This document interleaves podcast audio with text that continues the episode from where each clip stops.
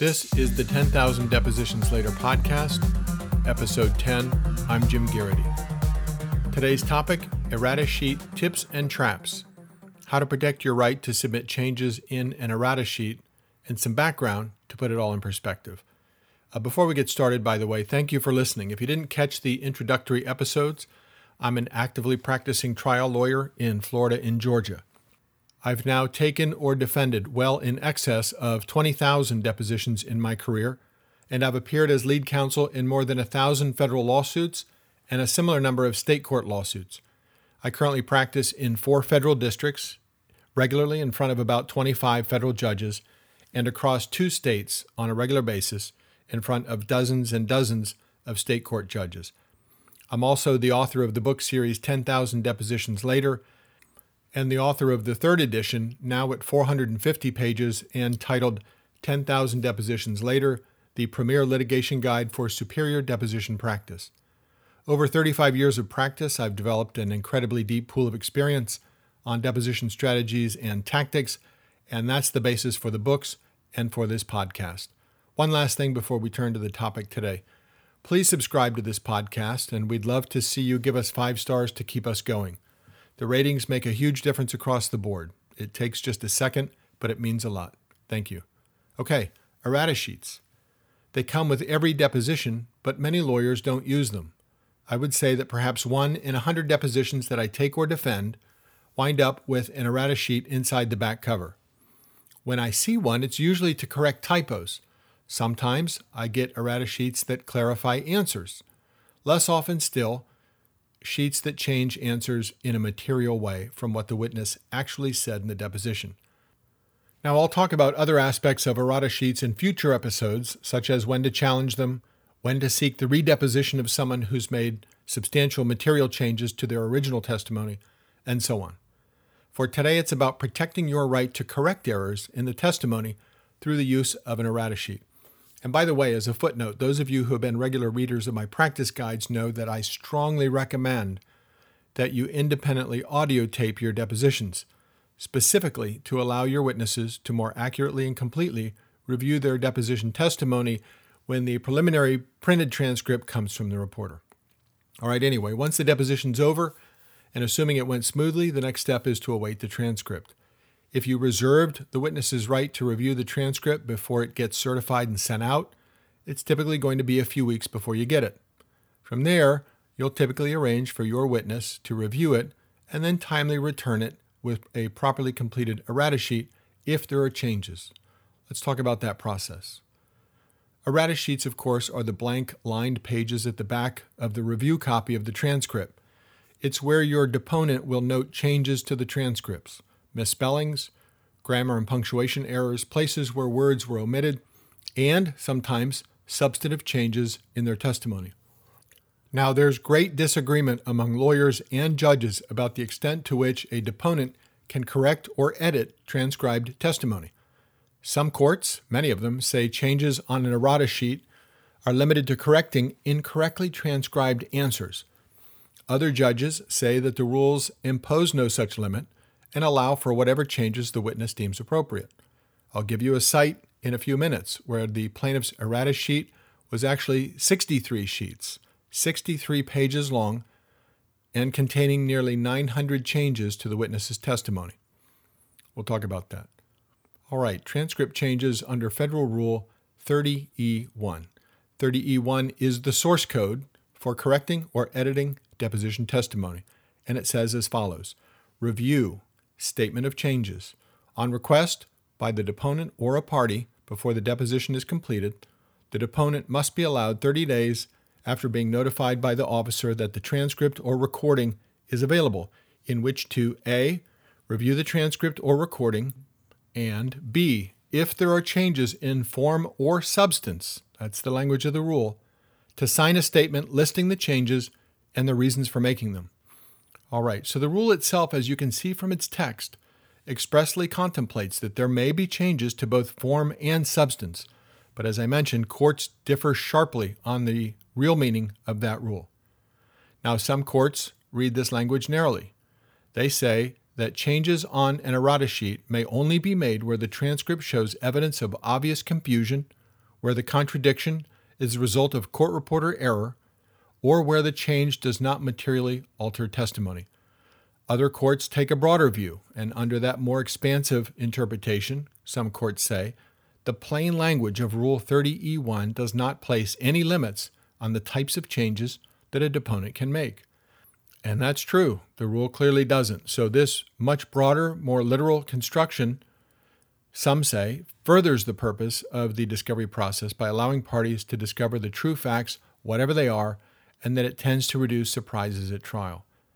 You'll find an excellent overview of both viewpoints in a case titled Metal Conversion Technologies LLC versus Environmental Integrity Company, 2016 Westlaw 114-09555, Northern District of Georgia, August 25, 2016. That decision contains some pretty good citations to decisions supporting both interpretations. Another great case on errata sheets is Ashcroft versus Welk, W E L K, Resort Group et al., 2017 Westlaw 518 0421. Uh, federal case number is 2 colon 16 CV 02978 JAD, District Court of Nevada, 2017. And then finally, there's that decision I told you about earlier uh, in the case uh, involving what I call the mother of all errata sheets where the party made hundreds and hundreds of changes. That's Norelus, N O R E L U S, versus Denny's, Inc., 628 F 3rd 1270, 11th Circuit, 2011. By one judge's count, in some of the reported decisions in that case, almost 900 changes in the testimony across 63 pages of errata sheets. Now, to be sure, the facts in that case are messy. To make a long story short, there was a challenge to the changes, sanctions awards by the district judge of more than $350,000, appeals, reversals, and lots of discussion among the various courts uh, that were involved about the propriety of those changes. It certainly was at the far end of the stick in terms of how errata sheets are used. On the other hand, the plaintiff in that case was a non native English speaker. She was Haitian and she had um, apparently multiple disagreements with the interpreter at the deposition about what she was actually saying. According to some of the reported decisions in that case as well, some of the changes in the errata sheets helped the plaintiff, some were neutral, and some actually hurt her case. So you've just got to read the various reported decisions in that case to see how it started and how it ended. But if you want a much more detailed discussion of the law of errata sheets and how courts view them, that's a good place to start. My personal view put aside the debate about the extent to which you can make changes. Even if permissible, extensive changes to the transcript pose considerable risks, as you can imagine. Lots of changes will invite court suspicion and scrutiny, and it can also give your opponents with a powerful basis to impeach a witness who's made meaningful changes to the transcript, especially where the changes go far beyond grammar or obvious mistakes. Significant changes can also uh, lead to an order reopening your client's deposition if the changes, according to one court, quote, make the deposition incomplete or useless without further testimony, close quote. And that's from Sanford versus CBS Inc., 594 F Sup 713, out of the Northern District of Illinois, 1984. All right, let me tell you about my approach. When I realize I've got problem testimony, perhaps because my deponent made a good faith oversight, I clear it up while the deposition is still in progress. Put another way, I view the original transcript as my errata sheet. So if I sense that my witness has made a mistake, a good faith mistake in giving their answers, or they forgot something critical, I clear it up through follow up examination before the deposition ends Otherwise, I'm just buying myself a whole lot of future headaches if I wait until that errata sheet comes to fix problems. All right, let's talk for a second about preserving your right to review the transcript once the deposition's done. The right to correct that transcript is not automatic, so you've got to strictly comply with the requirements of Federal Rule 30 or its state equivalent in whatever jurisdiction you practice. I'm not sure there are many lawyers that actually do go through the governing rule when they get an errata sheet from an opposing witness to look for potential technical flaws in how it was executed. And because most errata sheets are used legitimately, maybe it doesn't make a difference. When are technical flaws most likely to be an issue for you when you turn in your errata sheet? Well, first, those flaws are more likely going to be used against you if, in fact, you have made significant alterations to the testimony that your adversaries need to keep out. The technical flaws are more likely to be an issue as well if exclusion of the errata sheet might tip the balance in the outcome of the case. If you have a judge, for example, who's looking for a way to dispose of the case, and your pesky errata sheet has some technical flaws in it, those flaws might just do you in. All right, here are the five steps for getting it right under Federal Rule 30E1. First, you've got to request the right to review the transcript before the deposition ends. That's critical. If you wait a month after the deposition is done and then ask the reporter, the reporter may not allow you. And even if the reporter allows it, the judge can enforce the rule which says you had to make that request before the deposition concluded. Second, you've got to make the changes and return them to the reporter within 30 days after being notified that the transcript is ready for review. Third, under Federal Rule 30E1B, the deponent has to sign the errata sheet. I sometimes get errata sheets that are not actually signed by the deponent. That's a technical flaw. Fourth, your deponent must list each change made to the testimony. That's Rule 30E1B. And fifth, this is another flaw that I frequently see the deponent has to give the reasons for the changes. So you can't just list the changes, you have to explain the basis for each change. And if you fail to provide an explanation, or if your witness fails to provide an explanation, then they haven't satisfied that fifth element and they've baked in another technical flaw. So, five distinct elements to the rule, and it's helpful to think of them as five distinct traps. You only need to fall into one of them to forfeit your witness's right to make those changes and have them stick. Now, while most reporters will, just before ending the deposition, ask you, read or waive, not all do. And the rule expressly places the burden of preserving the right to review on you and the witness, not on the reporter. So if the reporter fails to inquire and neither you nor the witness says anything, your right to have the witness review has just been foreclosed.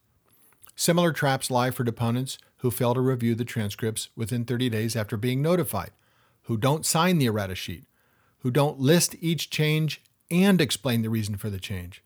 Complete explanations have to be included. So, the failure to check off each of these threshold items may allow the judge to disregard your changes. Here's a good cite for you. It's uh, Rios, R I O S, versus Bigler, B I G L E R, 67, F 3rd, 1543, out of the 10th Circuit, 1995.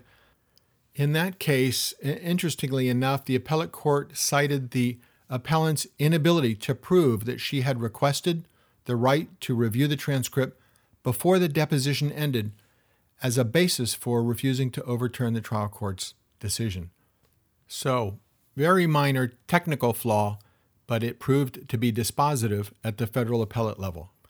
And I'm pretty sure that absolutely no one anticipated that that technical deficiency in the errata sheet would be dispositive on appeal. All right, a couple of other pointers about errata sheets, and then we can wrap up.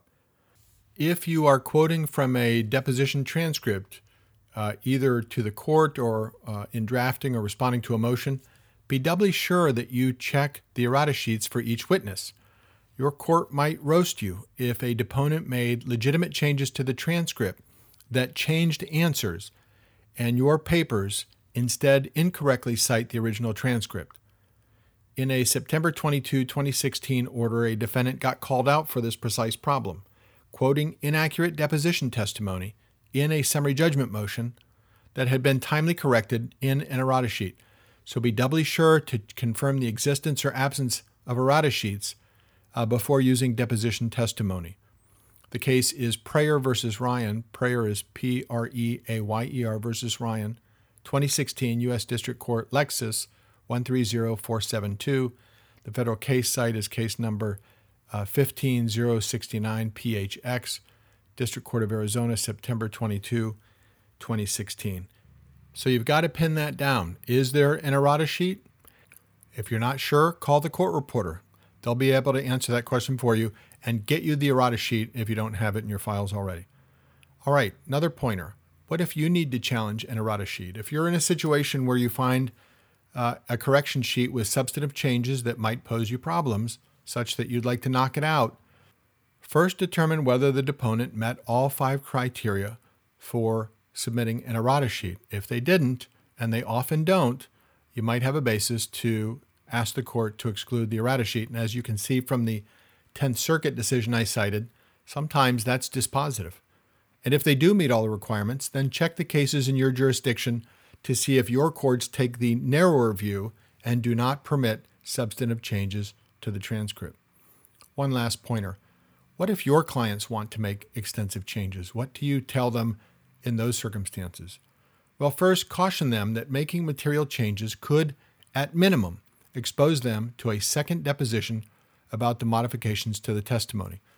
Cites on that include a case called Unlimited Resources Inc. versus Deployed Resources LLC, 75 Federal Rules Service, 3rd, 938, Middle District of Florida, 2010, and Dering, D E R I N G, versus Service Experts Alliance LLC, 69 Federal Rules Service, 3rd, 939, Northern District of Georgia, 2007. Second, let your witnesses know that many judges take a very dim view of changes and may not give them weight. Third, emphasize that the opposing party may use those changes to make them look dishonest through impeachment at trial by reading the original testimony and the changes in front of the jury.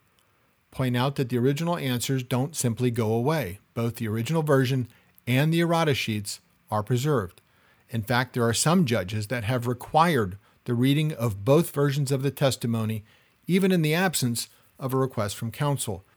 And that's what happened in the unlimited resources case I just cited. The federal judge allowed the substantive changes to the transcript, but had the parties read both the original testimony from the deposition and the corrective changes, and it wasn't pretty. Another case on point Zimmer Technology Inc. versus Howmedica, H O W M E D I C A, Osteonics, O S T E O N I C S Corp., 2009 Westlaw 107 21285. Out of the Northern District of Indiana, same result as in the unlimited resource cases. The judge denied a motion to strike the errata sheet with multiple changes allegedly at odds with the deposition testimony, but the judge allowed both the errata sheet and the original deposition testimony to be presented to the jury as a credibility issue. And that's a critical problem with the use of errata sheets is that you might just get what you asked for, and it does create serious credibility problems when the jury can see the before and after uh, testimony given by the witness. Okay, that's a wrap. Once again, thank you for listening. And be sure to subscribe so that you automatically receive new episodes as they're completed and uploaded to wherever you get your podcasts. We are on Apple, Spotify, Google Podcasts, and many others.